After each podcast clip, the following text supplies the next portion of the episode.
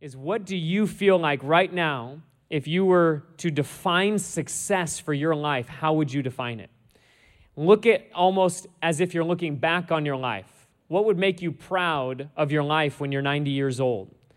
If someone to walk up to you, non believer, I'm giving you lots of ways to ask this question, and I'll give you a minute to write some thoughts on it.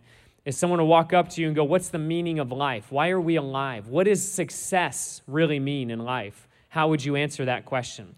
So take a minute right now and just write some thoughts down, whatever it might be. It might be words, might be phrases, might be a few sentences. Doesn't have to be a lot, doesn't have to be any more than you think of right now. And no pressure if you're like, gosh, I have no idea what to write. But I want to give you a minute right now just to write a few thoughts. What do you define success as?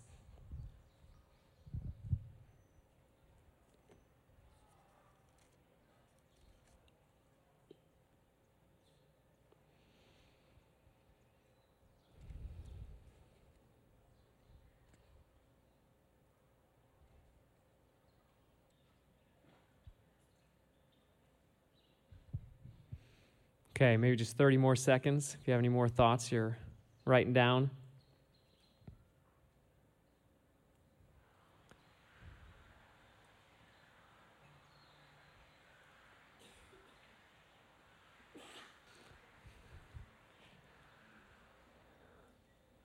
Okay, awesome. Most of you guys done?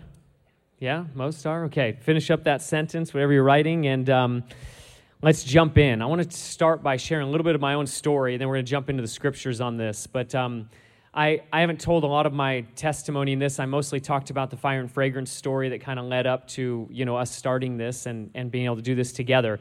But um, I come from, uh, in real short, very, very brief, yeah, I come from an amazing family. My parents were solid, faithful followers of Jesus.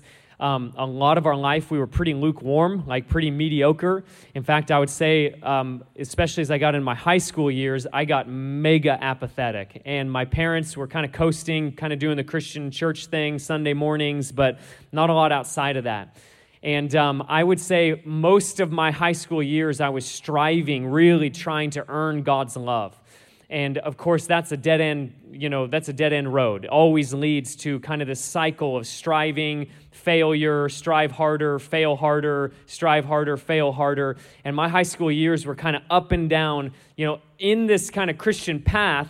It wasn't like I was running away from God, but I was very apathetic because I was so frustrated with this desire to try and earn God's love, but never feeling like I could, never measuring up, always blowing it, always making another mistake. And so people would have looked at my life from the outside and probably been like, man, he's a good kid. He's kind of got his life together. Like he's not doing crazy stuff. But in the reality, on the inside, I was empty. I was dead. I had no real purpose or vision for life. I didn't have anyone in my life. I, I can say this probably safely is in my high school years, I don't think anyone in my entire life ever used the word intimacy to relate to a relationship with God. I can say in my high school years that I didn't know a single person in my life who I would say was wholehearted in their devotion to Jesus. I knew faithful people, I knew good people that went to church on Sunday, I knew people that had good ethics and good morals. But I can say in my high school years, I had never met someone who was sold out and zealous for Jesus. I didn't know anyone like that. And, uh, and so I had no grid. There was no, and this is like, this is dating me, guys, but it wasn't like YouTube existed and you were watching videos about some epic person out there who was teaching and really loved Jesus. YouTube didn't exist yet. Uh, so we, I was limited to the relationships around me, and I lived in a small town in Alaska.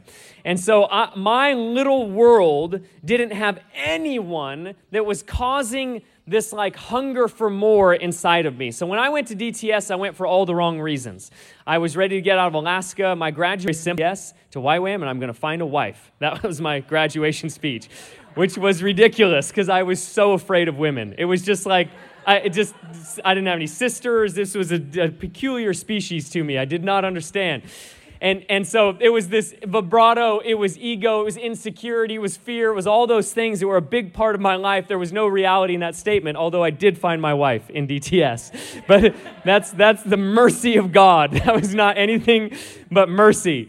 And, uh, and so that was my going to YWAM was like, I want to get out of Alaska. Traveling sounds great, but I, I, I didn't really come because I was like, oh, I really want to grow in my relationship with God. I didn't really think I'd be a missionary someday. I just thought this sounds fun. My dad was, is highly educated, and he's, he's, uh, he was really pushing me to go, where are you going to go to university? I was like, I have no idea what I would even study. So he's like, well, go take a gap year and figure it out. So YWAM was like the perfect fit. I get to DTS and I hate it. The first week, I hated it. People were so vulnerable. It was so awkward. Like, guys were crying, and I was like, What's wrong with you? And, you know, I just, all this ego stuff in me, and insecurity and fear, and worship was wild. And I was like, I've never seen this in my life before. My, our worship times in my DTS were insanity. They would often turn into total dance parties, like, but awesome dance parties. Like, just worship was nuts. And I would sit in the back, and I'm like, These people are weird. They're overly emotional. Like, I don't get these people, right? So, the whole first week, I was like, I think I'm going to go home. I remember calling my parents, being like, I'm not sure this place is for me. Long story short, on the Friday of the first week, I had a life changing encounter with God's love. And for me, everything shifted in that moment. And I went in a short amount of time from thinking that all of my actions were an attempt to earn God's love to a massive paradigm shift to realizing that He loved me before I ever did anything for Him. And therefore, all of my actions were not for love, they were from love. And it changed everything for me because for all of my years of following Jesus, it was like, I'll read the Bible because that'll show God that I love Him. I'll try and like not, you know, fall into lust because that'll show God I love Him. I'll try and not get, you know, angry at my parents because that'll show God I love Him. And all my actions, I'll try and pray before I go to bed at night was like to impress God, show Him I loved Him, and hopefully get Him to go, you know what, you're doing a good job, I love you too. This encounter for me changed everything. I won't go into the whole thing, but it was the way God moved in my heart in the mid, back of this little classroom I was in on a Friday night in another worship moment where God finally apprehended my heart and got a hold of me and goes, Nothing you could ever do will make me love you more. And nothing you could ever do will make me love you less. I loved you before you even knew I existed. I loved you in your mother's womb. I loved you before you ever did anything right or wrong. My love is unconditional. And I got up off the ground on that Friday night, not mature, still working on that, not free of every insecurity, lots of journey of walking through that, not free of every fear, but I got up convinced of God's love. Everything shifted for me. And my entire DTS, I was like a kid in a candy store, like running through DTS, and I was like, Did you guys know that there's a something called the Holy Spirit? And a lot of my DTS guys, they're like high fiving me. They're like, Yeah, that's awesome, Andy. Great job. And I'm like, No, no. Did you know? Did you know that God speaks to us? You know, and I'm like, this is crazy. And they're like, yeah, that's awesome, Andy. And they're like, isn't he cute? You know, he's so hungry for God. Like, I, I, I just like, I was undone. It was like I realized my whole life that I had been in Alaska. We have mud rooms. I don't know what you have where you're from, but it's where you take your shoes off because it's often muddy or snowy or whatever. It's a little room on the front of your house, eh, the entryway. And I thought all of Christianity was the entryway. I'd been living for years going like, okay, I'm a Christian. This is awesome. The room's kind of small. It's a little bit boring. I got it memorized, but I'm a Christian. And I'm in the room, and God, this is cool. If this is all there is, I guess this is all there is. A little bit boring, but I'll never say that because that'd be terrible to say, right? I love the mud room. It's a great mud room. I looked in that corner yesterday. I'm going to this corner today, just two steps away. It's not hard. I love your house, God. Me and you dwelling in this house. Super good. Mud everywhere, shoes everywhere. And I'm living in this thing, and all of a sudden, for me in DTS, it was like the door flung open to the largest mansion ever built in human history. And I was like, Are you kidding me? There's a kitchen in this house. And then I, it was like for me walking in the, down the hallway, opening a door, going, Oh my Lord, why didn't anyone tell me about this room? I had no idea this even existed. The Bible's not boring. And then walking down the next hallway and finding, Holiness isn't drudgery? What in the world have I been living? And I realized my whole life I'd been in this mud room, and there is this mansion of exploration that Jesus has invited us into. that is called relationship, fellowship, devotion, and intimacy. Everything began to, you haven't been, and some of those prayers may land in your heart even in these days that we're together, but I began to get consumed with a simple prayer God, I want to know you as much as you can possibly be known. I'm not content to know you like my youth pastor knows you. I'm not content to know you like my parents know you. I'm not content to know you like I read about someone else knowing you. God, I want to know you as much as a human can know you without dying from knowledge of you. That I would be so near to you, so aware, so intimate, so close to you, that I would know you as is possible to know you. I had lived so much of my life comparing myself to others looking at the standards set around me and going, I guess, well, that's all there is because that's what everybody else is doing. And all of a sudden, this hunger began to fill my heart. What's really possible in terms of walking with God? It was around this time that I had read about Enoch, and man, this began to mess me up. Such a weird story. And I'm reading in Genesis, and it says that Enoch walked with God, and then he was no more. And I'm like, what does that mean? And I began to pray this simple prayer God, I want to have an intimacy and a friendship and a devotion with you like Enoch had. And so I'm like, I'm going to study every passage in the Bible about Enoch. And there's like three in the whole Bible, and they're all weird. First one, he's walked with God, and that word walked in the Hebrew means habitual fellowship. It means he made, had an addiction to fellowship with God. It means that there were a lot of other things going on in life, but Enoch was walking with God in the midst of all of them. He was addicted, like we might be to technology, to fellowship with Jesus, with the Father. The way that we might be addicted to entertainment or anything else, Enoch was drawn again and again into an intimate conversation with God, and it never ended. And then you read in Hebrews that it says that God took him to heaven without dying because of the faith in his heart that pleased God.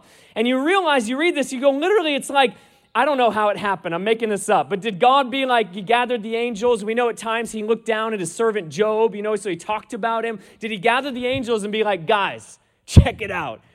Check out Enoch. They're like, watch how he walks with me. And they're like, dang, that's epic. And then they, God goes, okay, we're going to take a vote. He's pretty much already here in intimacy. Should we bring him up? He's pretty much already as near to me as you can be without breaking the threshold of heaven and earth. So, should we take a vote and bring him up and break the rules?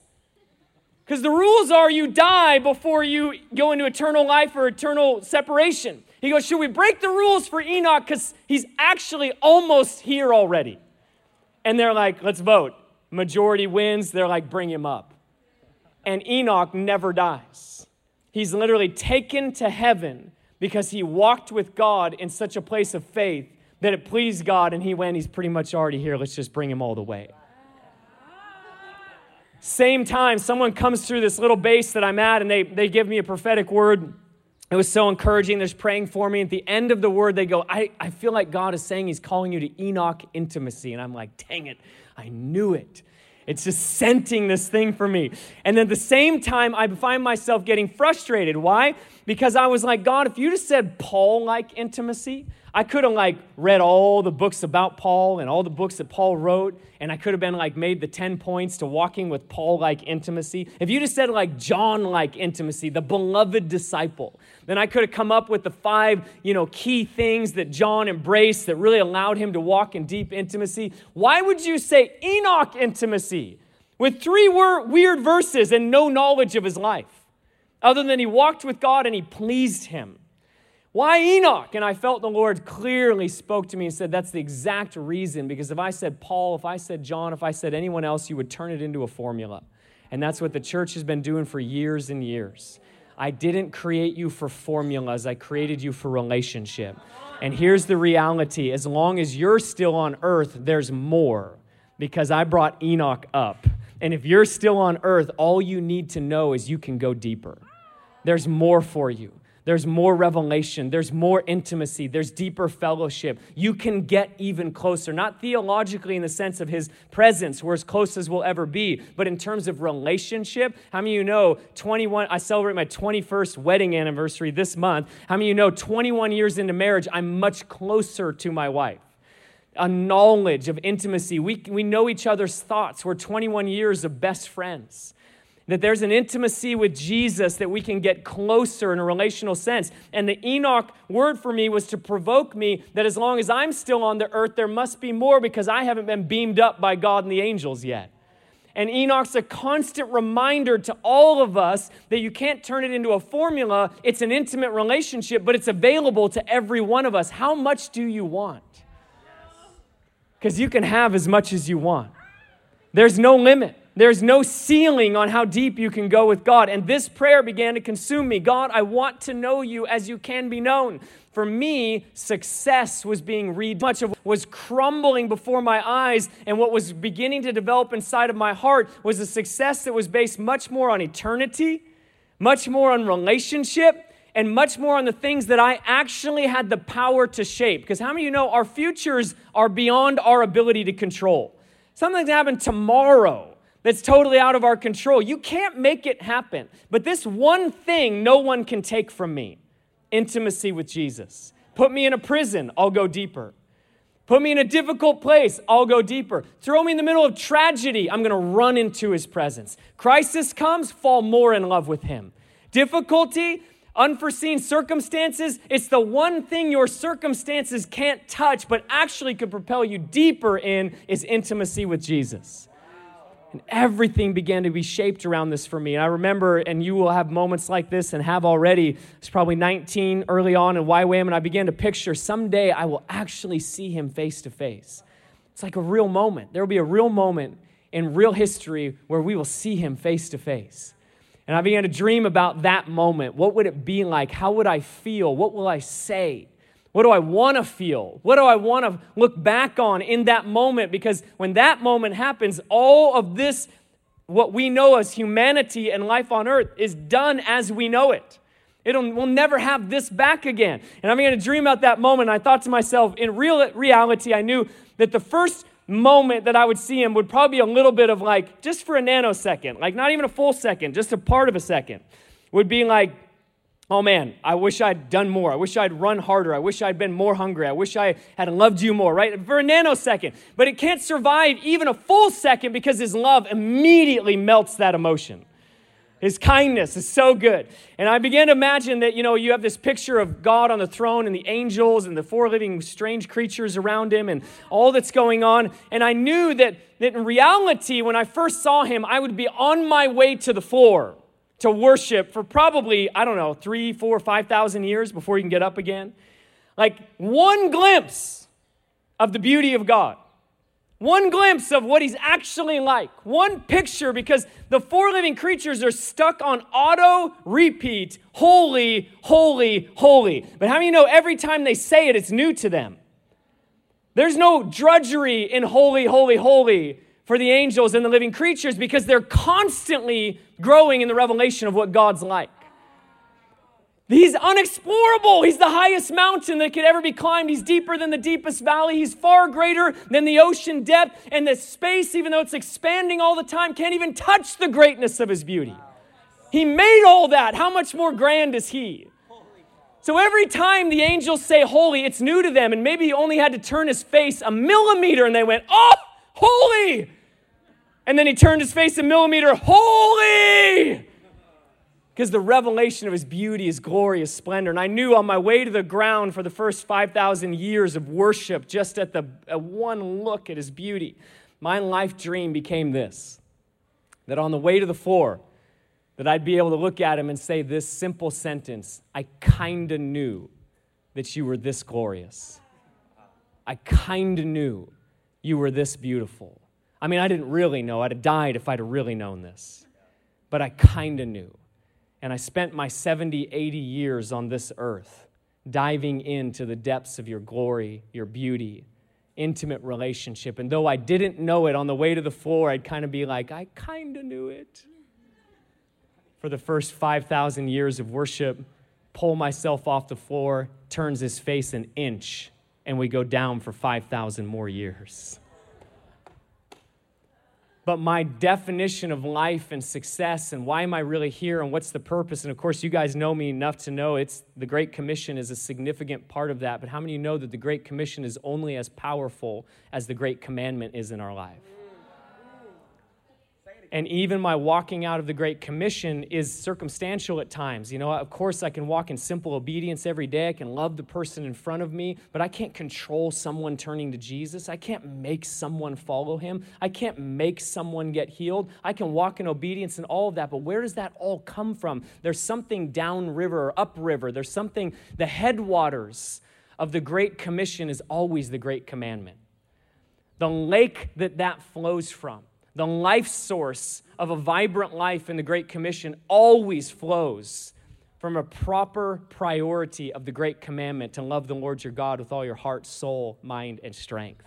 And this season of my life, my early 18, 19, I got married when I was 20, but God laid this foundation these several years to set the trajectory of my life. I have one goal to know God as much as He can be known and everything else will be a tributary of that one definition of success. Everything else will be downriver of that. Everything else will be an outworking of that. My relationship with my children, I'm only as good of a father as I am intimate with my father. I'm only as good of a husband as I am. I'm only history in friendship, in authentic, intimate relationship. And uh, uh in all honesty, you know, this, this first several years of my life, this was the, the primary prayer, the trajectory. And then I look back now and I share this with you because hopefully at some moment in your life, you'll reflect on some of this and go, my gosh, he talked about this and I know what this is. And I found myself in my early 20s getting really busy. I found myself in my early 20s getting really distracted. I found myself out of insecurity wanting to redefine success according to how everyone else was defining success. I don't mean everyone else in my YWAM world, I mean society.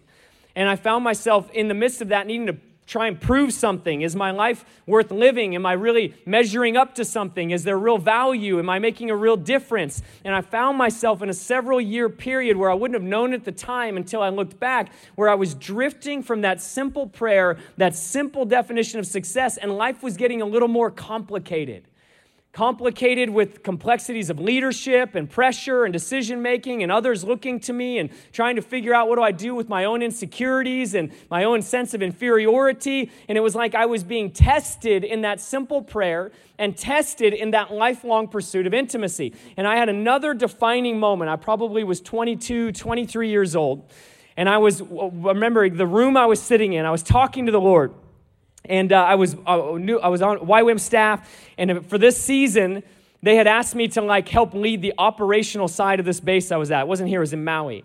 And we had this little. I don't know if I told you guys. Maui is like the natural food store of YWAM. You know, Kona's like you know I don't know. It's like the Hilton. You know what I mean? It's like it's big, it's giant. We you know Maui's like Airbnb, like way out kind of hippie Airbnb and and we like had nothing we had no money no one had cars like we hitchhiked everywhere nobody lived off camp off base we had a little base in the woods in the jungles kind of and it was awesome i loved everything about it barely ever wore shoes just ran around in the jungles had a ton of fun but well for me in the season they asked me to oversee operations which meant i had a roll of duct tape because every wall in our house was completely termite ridden i woke up every morning in my dts covered in termite dust every morning I had the luxury of being able to put my finger through the wall anywhere I wanted in my bunk room in DTS. It was awesome. And, uh, and our vans were so broken down. I literally, I don't know how to fix a car. I'd never learned that. So I was just calling mechanics all the time. I'm two times while I was driving our campus vans, the hood latch broke, flipped up, and shattered the windshield while I was driving. Two times. One time while driving, the drive shaft that connects the two axles fell out while I was driving, but it fell out in the front. So I was like jousting the highway while it's still attached in the back. These were our vans, right? The, the one van I mostly drove didn't have a door latch that worked. So I bungee corded the door to the dash so that it would stay closed, right? So I'm having this conversation with God going, This is ridiculous. What a waste of time. This is not what I'm called to, God. Like, don't you know, like, I should be leading stuff? I'm like, I'm literally having this conversation. But I'm sort of drifting in a way from these early several years of foundation laying. And I remember talking to God about this, complaining, like, Lord, how long do I have to do this? Like, I, I, this is not what I'm called to. I'm not even good at it, God. Someone would be better at it than me. And I feel the Lord asks me a question. And you got to know when God asks you a question, it's not because he doesn't know the answer, it's because we don't know the answer. And he wants to teach us something. And he asks me this question. I feel I'm having a conversation. And it's one of those times where you're like, I don't think I'm making this up because I wouldn't make this up. And I feel the Lord asks me this question Hey, if you were on an island by yourself for the rest of your life, and you were the only one there, no one, nobody around you to disciple, no one around you to share the gospel with, no way to like really be fruitful or impactful according to your definition. Like it was just me and you on an island. Would it be enough for you to just have me? And I was like, dang, I know the answer to this question. The answer is no. But it was like all this stuff from these first several years was coming back to me, and God calling me back to that place of my first love calling me back to that place of the great commandment above the great commission, knowing that the great commission will only be fruitful if we really walk in the great commandment. It wasn't a lack of the great commission, it's the right priority. It's John chapter 15. If you want to bear fruit, abide in the vine. Because God knew that we were prone to aiming for fruitfulness. So this is amazing. God goes, I get it. You're made in my image and you love creating. I love creating. He goes, But I'm going to set up the economy of my kingdom so that you can't get what you will naturally want without me getting what I want. You're going to want fruitfulness. I want intimacy. So I'm setting up the whole thing so you can only have fruitfulness when I get intimacy. And John 15 is this invitation to bear fruit. Why? Because you're abiding in the vine. And it's out of that abiding, intimate relationship that fruit really occurs. So I'm all about the fruit and the impact, but you got to know it's just us if it doesn't really come from abiding in the vine. And that's what God really wants. And part of it is He's rewiring our thinking so that that would be what we actually want above everything else in life as well. That we become a people who are longing to abide in Him above everything else. And my belief and my testimony is that if we will abide in Him, and when God, but it came out of an intimate abiding with Jesus, not because we had a great strategy on a whiteboard and finally figured it all out. It came out of that place of intimacy. Psalm 27 4, familiar passage. But this is one that I think we can never get too familiar with, and I hope it doesn't become so familiar that it loses its power. And this is David, just so you have a little bit of context. Most commentators think that David wrote this psalm, and this makes it even more powerful. That David wrote this psalm. If you remember the story of David's life, there's a period where he's, he's not a great dad and Absalom, his son, rebels against him. Do you guys remember this story? And Absalom takes over David's kingdom, kicks him out, and David runs for his life. David leaves with just his faithful following, his mighty men, his army. And, uh, and Absalom takes over his kingdom, takes over his palace, takes over his gold, takes over his, his um, everything. So Absalom's now ruling. David flees for his life, and David looks back on Jerusalem, which is now under Absalom's rule, and he's lost everything. And that's when commentators think that he wrote Psalm 27. When you think about that, it makes it even more powerful. And you can hear it in what he's saying. So he prays and he declares, The Lord is my light and my salvation. Whom shall I fear? The Lord is the stronghold of my life. Of whom shall I be afraid? When my enemies reach out or come after me to devour me, when the wicked come after me to devour me, it is my enemies and my foes who will stumble and fall. When an army besiege me, I will not be afraid. And if war breaks out against me, even then I will be confident. And then this famous verse one thing I desire, one thing I ask for, that I could dwell in the house of the Lord all the days of my life, to gaze upon his beauty and to seek him in his temple. And you think about that. Put yourself in King David's shoes on the backside of Jerusalem, looking over at the city, the, everything that he's just lost. And in that moment, it would not even be wrong to pray and go, God, give me back the kingdom that you gave to me. Or God, give me back my son. Or God, give me back my power. Or Father, would you restore this? He could have prayed any of those things, but he doesn't pray any of those things.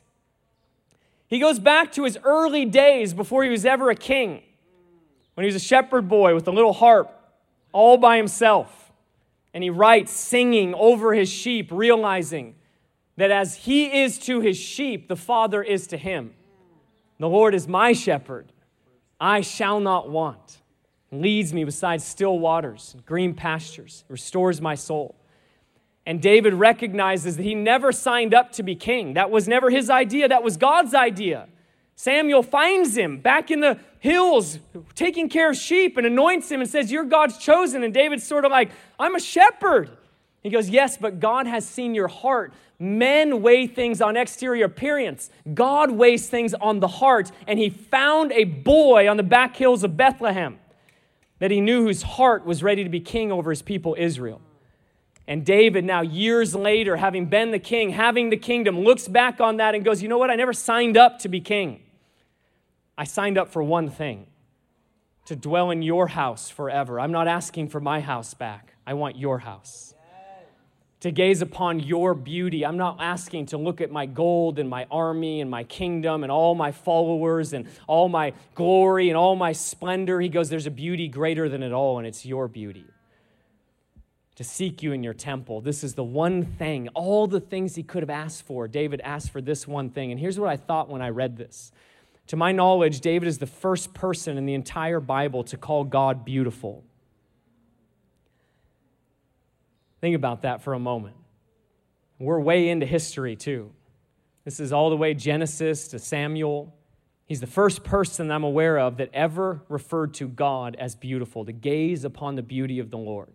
His circumstances don't make God sound beautiful. His circumstances are hard. His son has rebelled against him. He's lost his kingdom. He's on the, on the running for his life once again. Absalom wants to kill him uh, Jerusalem and seems like is now just going to follow Absalom. And he's only got a faithful few people, and he's a refugee running for his life now. In that circumstance, how many of us would say God is beautiful? Because so often our circumstances are painting our picture of his nature, his character, and what he's like, instead of us painting our circumstances with what he's really like. And David paints beauty over tragedy. David paints the beauty of God over the difficulty of his circumstances. David sees differently than most people, and this is what struck me, and it still strikes me to this day. I have used the word beauty to refer to God. You have probably used it. It's part of my language with Him. I pray the scripture regularly, daily. Here's my question If David hadn't told me that God was beautiful, would I have discovered it on my own? Or do I only recognize God's beauty because David told me he was beautiful? God, I just want to know you as you can be known. I want to be someone that if I had never read Psalm 27, I would have written Psalm 27. That if no one else had ever told me you were beautiful, because to this point, I don't know that anyone had ever told David that God was beautiful. You don't find it as recorded in Scripture. So he found it himself in the secret place. What did David know and what did David experience? What did David feel in God's presence that he would use the word beauty to describe God? And when you read the Old Testament, you're like, man, there's some rough moments in there. There's some crazy judgment. There's a lot of people dying. Like, there's a lot of difficult stuff happening in the Old Testament. You read David's own life, he made some major mistakes and he experienced the pain of that brokenness. How is it that with all of those circumstances and all of those stories, David says beauty over God. What would it look like for a generation to paint beauty over their circumstances? More aware of the beauty of God than the difficulty of what might surround us. More aware of the beauty of God than the difficulty of some of our own stories. And David provokes us, invites us. How much of God can we know? How much of Him can we have? And I'd say again, you can have as much as you want. How much of His beauty do you want to see? How much do you want to dive into the revelation of what He's really like? Another passage we'll hit here Exodus chapter 33, going back a bit to one of, other, one of God's other best friends in the scripture. And this is Exodus chapter 33. This is profound. This is Moses. And I don't know, I've never heard many people talk about this specific story, parts of it, but not the part I want to bring you today. In Exodus 33, God has already led the children of Israel out of freedom, out of Egypt, right? So they've left Egypt, they're free. But they've now wandering through the wilderness, but they're on their way to the promised land. And you got to know this land has been promised to them for, over 400 years. So, this is multiple generations growing up hearing about this land that God has promised. and that they w- will be the inheritance of the people of Israel. But they're in, they're in slavery, they're, in captive to, they're captive to Egypt. So they've finally been set free by God's mighty power, his mighty right arm. They're now free, and they're on their way to the promised land. But this is a major crisis moment on the journey to their inheritance. In Exodus 33, verse 2, because the Lord is like so on the edge of constantly having to judge Israel because of its sin, he says, he says here, I will give you, I'll give the land to your descendants. I will follow through on my promise. But verse 2, I will send an angel before you, and I'll drive out the Canaanites, Amorites, Hittites, all those guys. But I will not go with you because you're a stiff necked people and I might destroy you on the way. Have you ever read that passage and thought this was a crazy moment? God and all of a sudden, the children of Israel, he's holding to his promise. Moses is leading them. 400 years they've been waiting for this moment. And God has a conversation with Moses and goes, Hey, I will, I will pay due on my promise. I'm going to make sure you get the land. He goes, But I'm going to send one of my angels to do the work because I'm not going with you. This is a crisis. This is a crazy moment in Israel's story that I never hear anyone talk about. He says, I can't go with you. I'm afraid if I do, that I will constantly be having to judge you because of your rebellion and your sin, which requires and necess- necessitates judgment. So he goes, Because of that, I don't want to destroy you. So I'm going to send you with an angel and I'm staying here. This is odd. And then it's like you get a commercial break. Maybe even more odd in this story is all of a sudden you have this commercial. And the commercial doesn't seem to fit in the rest of the story. Now, Moses, this tells us about how Moses met with God. Moses used to take a tent, pitch it outside the camp some distance away, calling it the tent of meeting. Anyone inquiring of the Lord would go to the tent of meeting outside the camp. And when Moses went out to the tent, all the people rose and stood at the entrance to their tents, watching Moses until he entered the tent. As Moses went into the tent, the pillar of cloud would come down and stay at the entrance while the Lord spoke with Moses. Whenever the people saw the pillar of cloud standing at the entrance to the tent, they all stood and worshiped, each at the entrance to their own tent. And here's the key verse And the Lord would speak to Moses face to face as one speaks with a friend. Oh. Let that sentence just provoke you. What is possible in face to face friendship with God? Then Moses would return to the camp, but his young aide, Joshua, son of Nun, did not leave the tent. Then it goes right back to the story. So this is interesting. But I think Moses is making a point. Remember, Moses wrote the book of Exodus. So he's writing this about his own experience with God. Are you guys still good with me today? Are you guys with me? Are you tracking? Okay, this get let this scripture land in your heart. This this this will mess you up. My prayer is you get a little messed up today. Like ruined, messed up by the beauty of God and the invitation to a lifelong, ever deepening, intimate walk with Him. But He says, here's the story I can't go with you, I'm sending an angel. Commercial break. Hey, when Moses, and Moses writing this, hey, just some down self. I spoke to God as men speak to each other as friends. That's how we talked. And then it goes back to the story, which I think we needed that commercial to understand why Moses was able to do what he does after this. Moses says to the Lord, now Moses is in the conversation. We're back to the real story. He says, You've been telling me, lead these people, but you've not let me know whom you will send with me, right? The angel or him. You have said, I know you by name, and you have found favor with me. If you are pleased with me, teach me your ways, so I may know and continue to find favor with you. Remember that this nation is your people. I love that sentence. And then the Lord replies, Okay, I'm adding okay. My presence will go with you and I will give you rest. What? How did this happen? And then Moses said to him, If your presence does not go with us, don't send us up from here. How will anyone know that you are pleased with me and with your people unless you go with us? What else will distinguish me and your people from all the other people on the face of the earth? And the Lord said to Moses, I will do the very thing you have asked because I am pleased with you and I know you by name. Come on, guys. Come on. Come on. Let this story wreck you. Okay, okay. Children of Israel, super rebellious, super, they're always falling into sin. They're never trusting God. They want to go back to Egypt. So God looks at them and goes, I will fulfill my promise because I'm a promise keeping God. I made a covenant and I will fulfill it. You're going to have the land. He goes, But I'm afraid I'll destroy you on the way, so I'm sending an angel. Then, this little commercial break, Moses makes sure we know hey, just so you know, I was friends with God. I could talk to him like this. Very next, back to the story again. Moses goes, hey, if you don't go with us, then don't send us. And in a moment, God goes, okay, I'll go with you and I will give you rest. what? What kind of friendship moves the heart of God in one conversation to go from, I can't go with you, I'm sending an angel, to like, Uncle, I'm going. You convinced me because you found favor and I'm pleased with you. And you realize this whole time that the children of Israel thought that the promised land was their inheritance. But Moses knew that God was his inheritance. And he goes, If you send us up to the land, I didn't sign up for land. These are your people, not my people. I signed up for you. And if you don't go, I'm not going.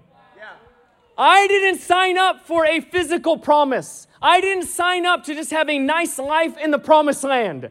I didn't sign up for just big grapes and fruitful harvests. I signed up for face to face friendship with you. And if you're staying here, then I'm staying here. You are my inheritance. Success, friends, is face to face friendship with the living God. How much do you want? Because He's not putting any limits on you. There's no ceiling on this intimacy.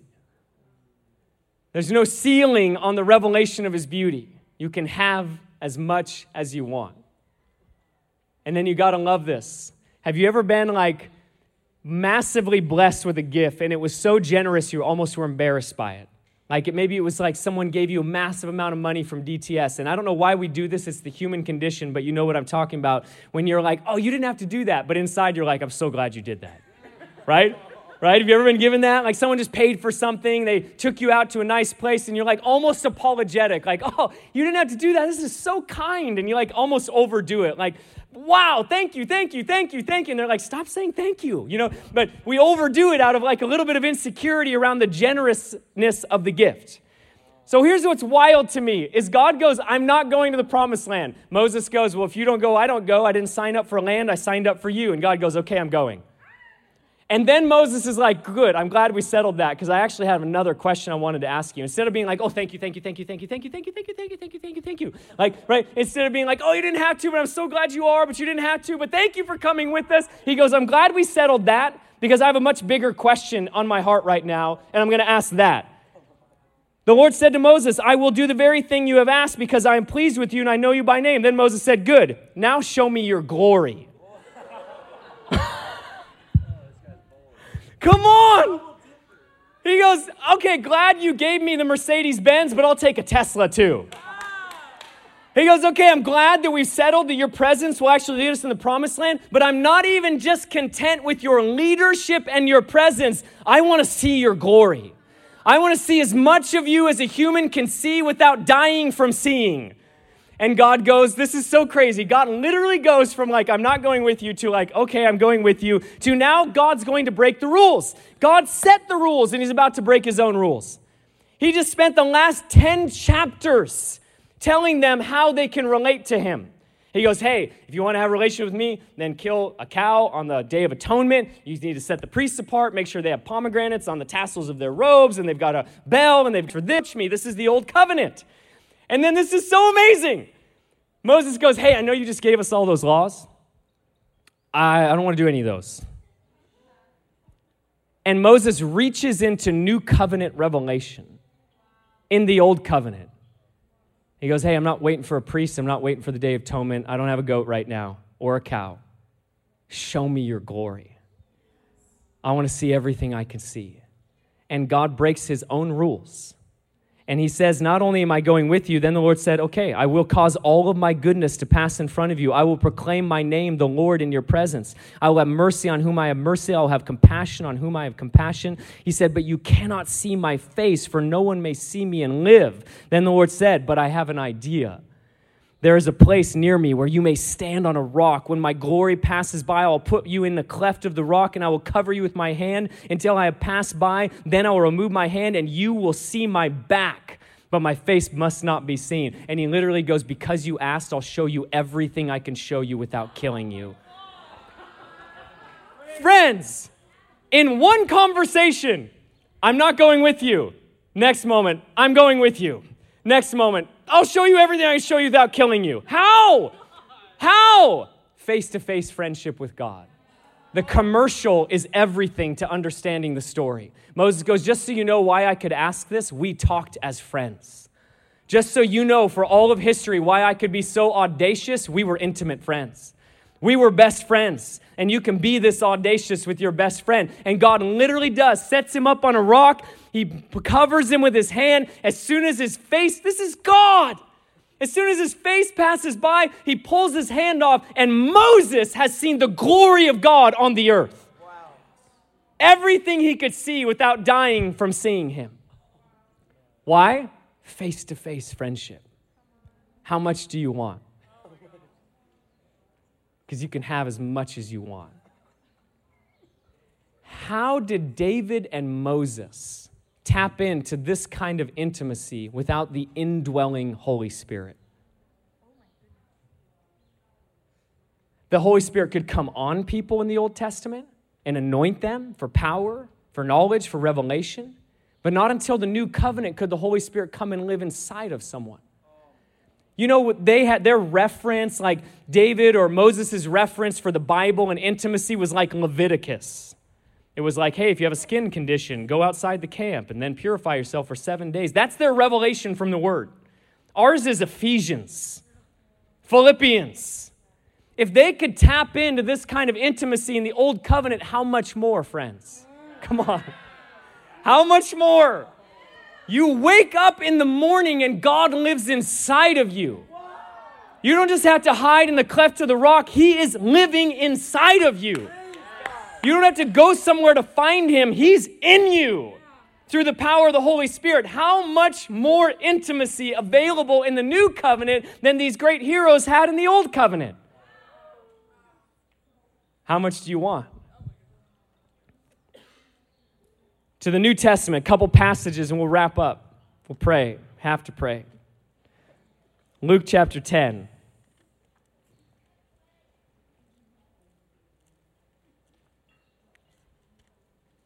You've heard this story, and maybe have even had real guilt at this story. I think for years I heard people teach this and thought, gosh, I am just Martha. I will just be Martha the rest of my life. Mary and Martha, the classic story. Verse 38 of Luke 10 Jesus said to his disciples, Jesus and his disciples were on their way. He came to a village where a woman named Martha opened her home to him. She had a sister called Mary who sat at the Lord's feet and listening to what he said. But Martha was distracted by all the preparations that had to be made. She came to him and asked him, Lord, don't you care that my sister has left me to do the work by myself? Tell her to help me. Martha, Martha, the Lord answered, You are worried and upset about many things, but few things are needed, or indeed only one. Mary has chosen what is better, and it will not be taken away from her. I remember hearing this for years and people teach on it, and I'm like, gosh, because I'm a doer. I just love doing things. I love doing things for God. I like doing things for other people. Like, I'm, I'm driven in that sense. And I'd be like, I guess I'm just always going to be a Martha, and I guess God just not pleases me with me as much as others. And th- I heard a wrong interpretation or teaching of this scripture. In reality, what Jesus, the scenario that's playing out, is Jesus is in their home. Martha is preparing food. And let's be honest, Everyone's glad Martha's preparing food. Jesus himself is going to want to eat lunch. Everybody's going to want to eat. Martha's issue was not preparing food. It says here that, that Mary was at his feet listening to what he said, but Martha was distracted by her preparations. The issue wasn't preparations, the issue wasn't working. The issue was that work had caused distraction from what was most important. And this word is fascinating in the Greek. And the word here, distracted, means this. I love this. It means to be physically in the room, but emotionally outside the room. It's to be physically present and emotionally disconnected. Martha's issue wasn't serving. Martha's issue with, was that her serving had disconnected her emotions from what mattered most loving Jesus. So it wasn't that Mary was great because she was sitting at his feet and Martha's just a perpetual loser because she's making lunch. The issue was that Martha serving had separated her emotions from loving Jesus. So when Jesus looks at her and out of her frustration, he doesn't say, Martha, Martha, you're working when you should have been at my feet. Martha, Martha, you were making lunch when I was teaching and you should have been sitting here listening. Guys, New Testament homes were tiny. She could hear every word he was saying.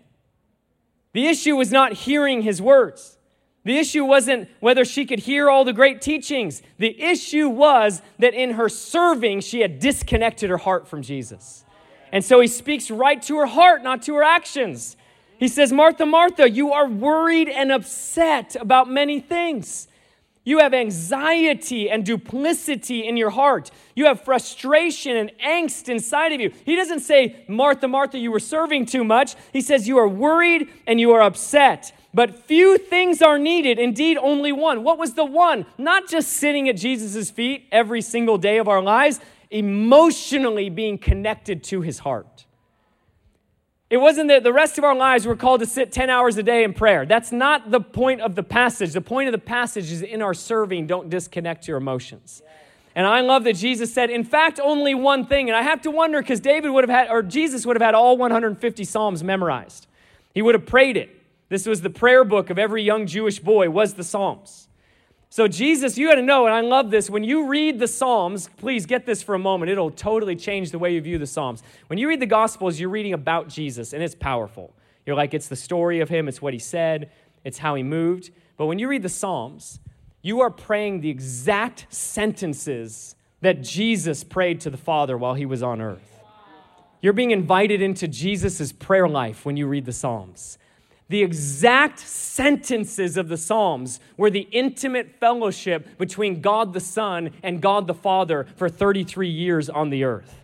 You're being brought into his secret place devotional life. Every time you read the Psalms, you are reading something that Jesus said to the Father on the mountainside early in the morning. It was his prayer book. And I have to wonder was, da- was Jesus referring back to David when he said, No, only a few things. In fact, not just a few, but one thing is needed to dwell in the house of the Lord all the days of your life, to gaze upon his beauty and to seek him in his temple. He says, What Mary has chosen will not be taken away from her. This is an invitation to all of us to be both Great Commission minded, but not allow our passion for the Great Commission to cause our emotions to disconnect from intimacy with him. It's possible, friends, to live your whole life. I want to break a stereotype right now. My, my testimony is like if I look back at my last 20 years or so of following Jesus, it's not a testimony of having like really great gift sets. It's not a testimony of having like a really great, perfect leadership personality. It's not a testimony of having like all the great, you know, tests. I've never even taken one. I don't know my DISC test. I don't know my Enneagram. I don't know any of them. It's not a testimony of being super qualified for anything. That's not anything to do with my testimony. I'm from a tiny little town in remote Alaska. My greatest fear in all of life was public speaking. I never thought I'd lead anything in my entire life. My testimony is this. Are you ready for this? It is possible to never lose your zeal for Jesus. It is possible to never have a season where you plateaued in your love for God. That's my testimony. My testimony is it is possible to go your whole life and never have to look back and go, man, I coasted for 10 years. You never have to do that. It is possible to never lack zeal for Jesus. It is possible to never stop growing in intimacy. My only testimony is that I feel that I have never lost the hunger of that encounter when I was 18 years old. I feel I have never lost the pursuit of the love of God from that encounter when I was 18 year old. That's the grace of God and the testimony over my life. And I want to break the stereotype that says I'm going to have two years good with God, and then I'm going to have five years where I build my testimony, and then I'm going to come back to God and have a testimony. Or, you know, the stereotype out there that it's gonna be wild and I'm gonna be hungry when I'm young and when I'm single, but when I get married and I have to get responsible and have children and have a career and a job, then I obviously can't be this zealous for God. Bogus, wrong, lies, enemy.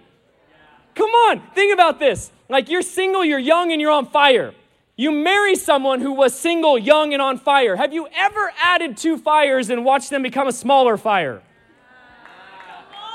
Have you ever been like on fire, full of faith, on fire, full of faith, settled down, cautious, safe?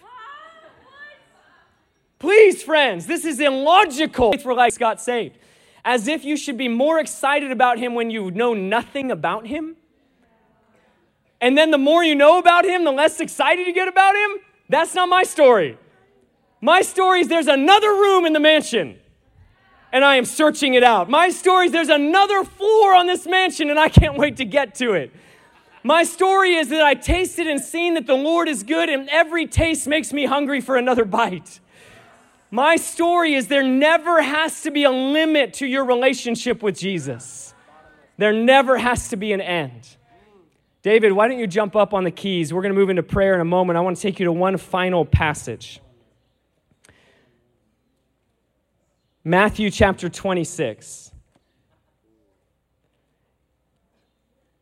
It's the final grenade I want to throw in your life tonight, today.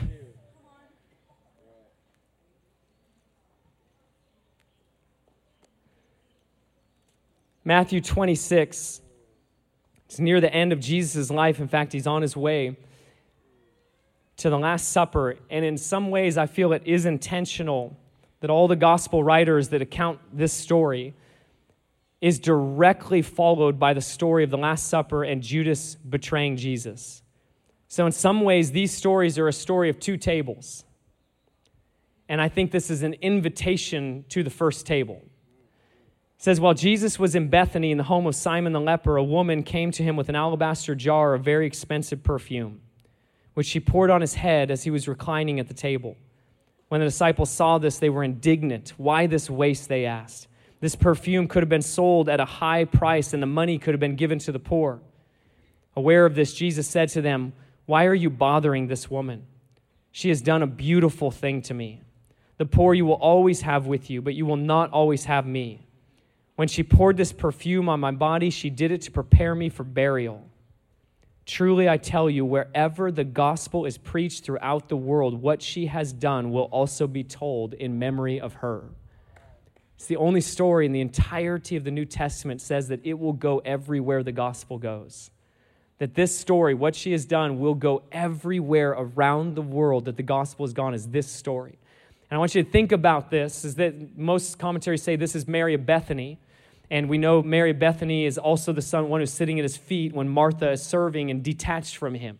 And now he's come back to visit Mary and, and Martha and their brother Lazarus and he's at the table, he's reclining, and she comes with this bottle of expensive perfume. To put this in context, though, this wasn't like she ran down to the store and bought an expensive bottle of perfume. In fact, we know it's the same as a year's wages. So let's just say maybe in the average American household, I don't know, maybe average income is 50,000, 40,000, something like that. So it's an average annual income for a family. For us today, that would literally be like a 40 to 50,000 dollar bottle of perfume.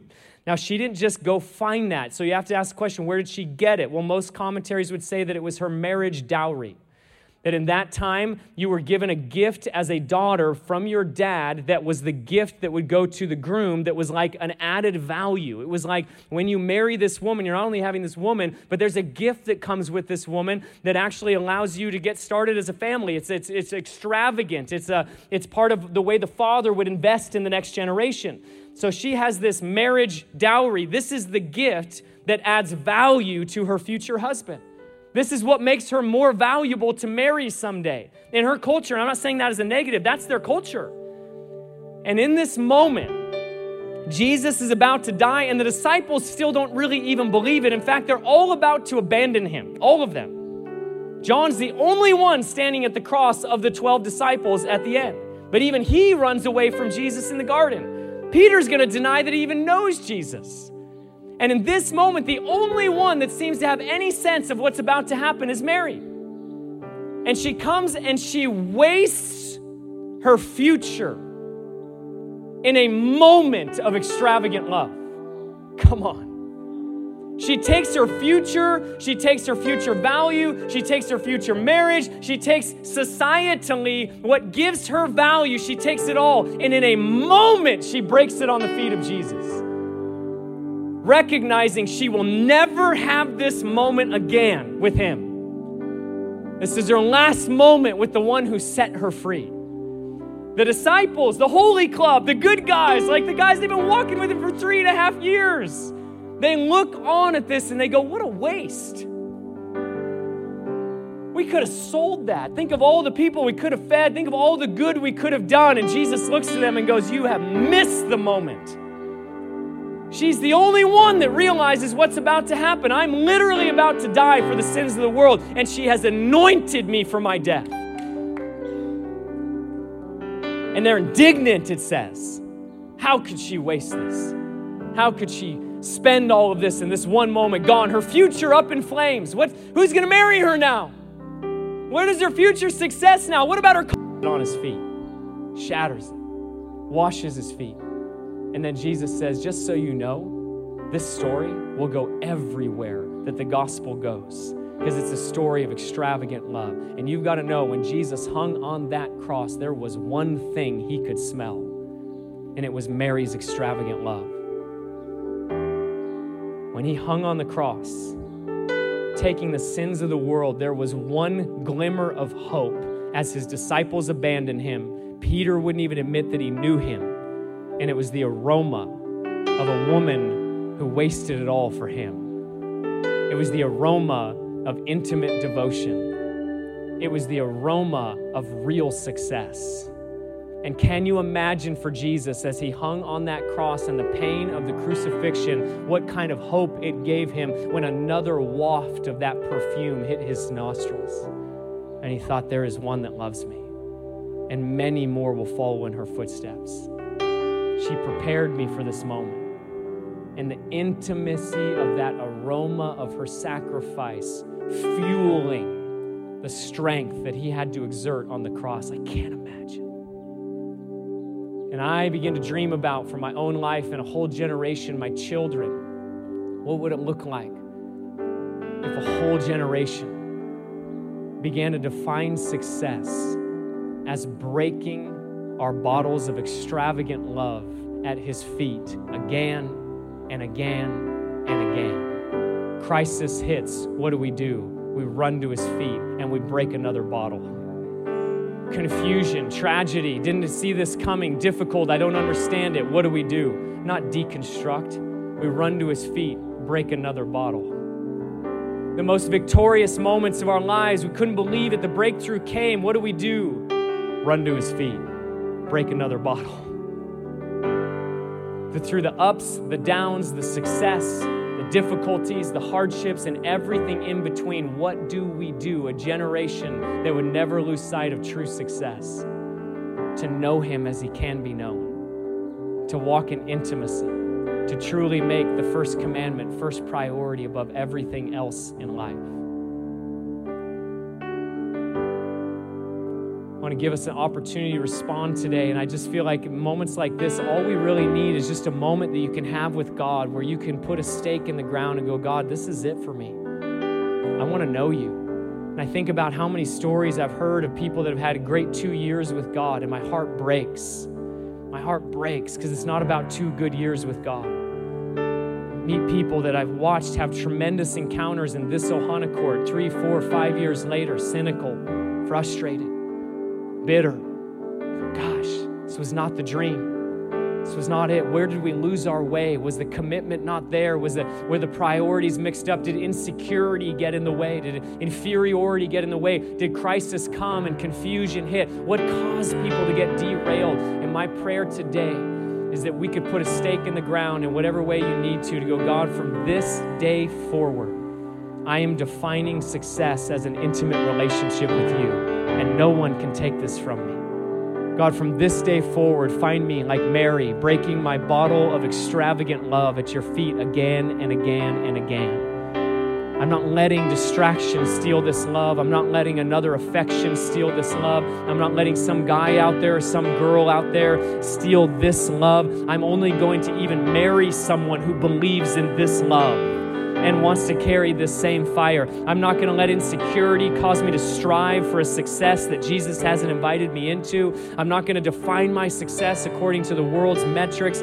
God, I want you. You are my inheritance. From this day forward, it won't be how much money's in my bank when I die. It won't be even the number of people I impacted when I die. It will be the depth of my love for God when I die that will define my success. So I just want to give you an opportunity. If you want to come to the front, if you want to kneel right in front of your chair, if you want to stand, if you want to do anything. But we're just going to pray for a moment, and I just feel like a whole bunch of people would have a profound moment with God right now over your future, over the high calling of intimacy with Jesus.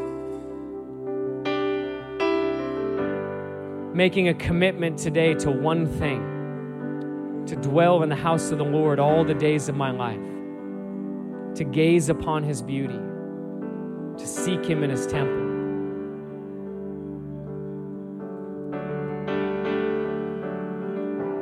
Holy Spirit, I pray you just move through this room right now. I pray for a Holy Spirit resolve to be released today. Father, I pray for a deep commitment, not from striving, but from grace, from love a lifelong commitment to live for. Father, I pray today, make us a people like Mary, who, even in the busyness of life, even raising a bunch of kids someday, even the leadership responsibilities that we'll carry, that none of it will cause us to detach our hearts and our emotions from simply loving you.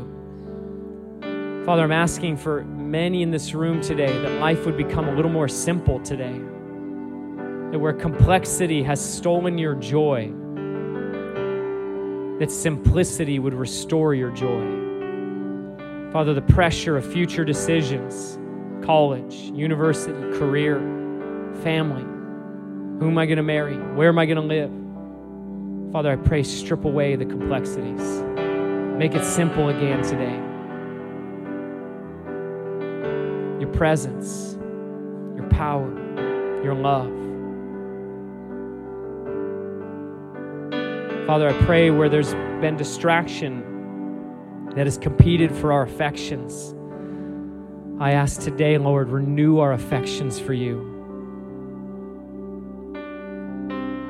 More than body image, more than what others think, more than reputation, more than looks. Father, we'd be more aware of your love than anything else in life. God, I ask, restore our affections where they've gone a little sideways. Put our affections on you and you alone today, God. Lord, I'm asking with this simplicity would come a renewed joy of the Lord.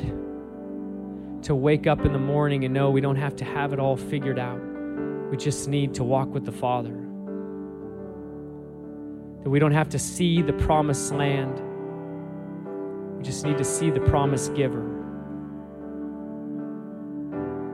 Father, I pray today that you would establish a home in each person's life, a home that can endure difficulty. And when those around us begin to doubt, begin to deconstruct, begin to walk away, begin to become passive, Lord, we would find us Find us in intimacy. Find us in this home. Find us dwelling in your presence, God. If everyone around us, close to us, were to turn away, God, find us faithful. Find us loving you. And Lord, I'm asking for fortitude today. I'm asking for the gift of perseverance. I'm asking 20 years from now, we'd be more in love with you, Jesus. Father, I'm asking every marriage and future marriage would only cause more love, more faith, more intimacy, God. Father, I'm praying that out of this room would be hundreds of children that would grow up in intimacy, grow up prioritizing the secret place, your love dwelling in your shelter, gazing on your beauty. And Father, I'm asking right now for every person in here, would you open our eyes, God? We want to see you like we've never seen you before. Lord, open our ears. We want to hear your voice like we've never heard it before. God, open our minds. We want to know you like we've never known you before. Lord, open our emotions. We want to feel you like we've never felt you before. God, I'm asking, open up the heavens over every life in this Ohana court today to hunger, to thirst, but to feed and to taste and to encounter and to experience, Lord. To see your beauty and only want to see more of your beauty. To taste your goodness and only hunger for more of it, God. God, give us the gift of hunger. Give us the gift of pressing in. Give us the gift of lingering in your presence. Thank you, God. Thank you, God. Thank you, God.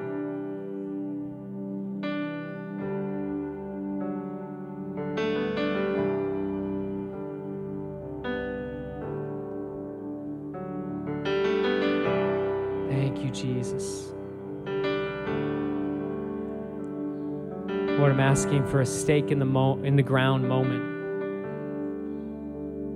Five years from now, when we get tested, We'd remember this time in the Ohana court, on our knees, on our faces, your presence so near. Lord, and we'd come running back to home. Set our eyes back on your beauty. We'd break another bottle of expensive perfume. God, what a privilege to waste our life.